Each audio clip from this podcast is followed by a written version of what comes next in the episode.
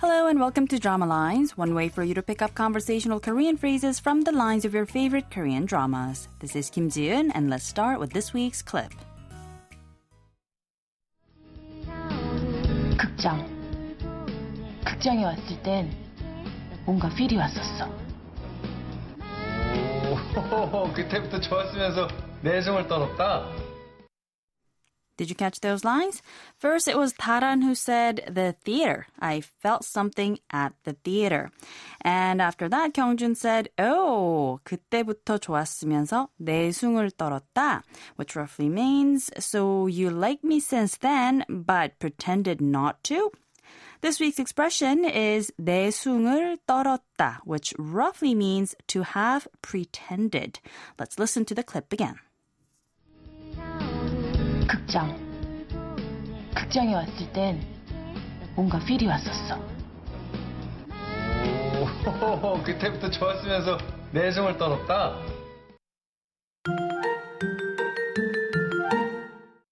The clip from the drama Big comes from the last episode of the series. In it, the two lead characters, Taran and Kyungjun, are now admittedly in love and are talking about when they started feeling things for each other. Let's listen to the clip one more time. 극장. 극장에 왔을 땐 뭔가 필이 왔었어. 오, 그때부터 좋았으면서 내숭을 떨었다.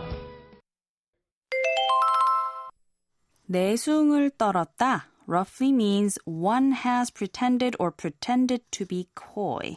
The word 내숭 is used to describe someone who thinks one way but acts another way. It's most often used to describe someone who acts innocent and coy or even introverted in front of certain people, while actually he or she is quite the opposite in real life. 떨다 is a verb roughly meaning to do or to act, and it is often attached to words that describe undesirable actions for verbalization. 떨었다 is the past tense base form, so 내숭을 떨었다 roughly translates to one was pretending or one has pretended.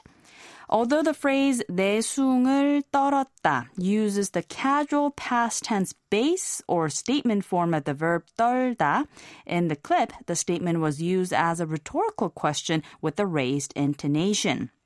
So, 내숭을 떨었다 is like saying, so you were pretending, is that it? 내숭을 떨었다.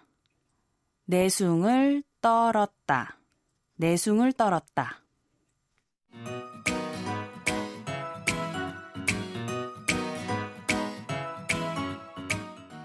We'll take a closer look at the expression 내숭을 떨었다 throughout the week, so don't forget to tune into Drama Lines. Bye for now.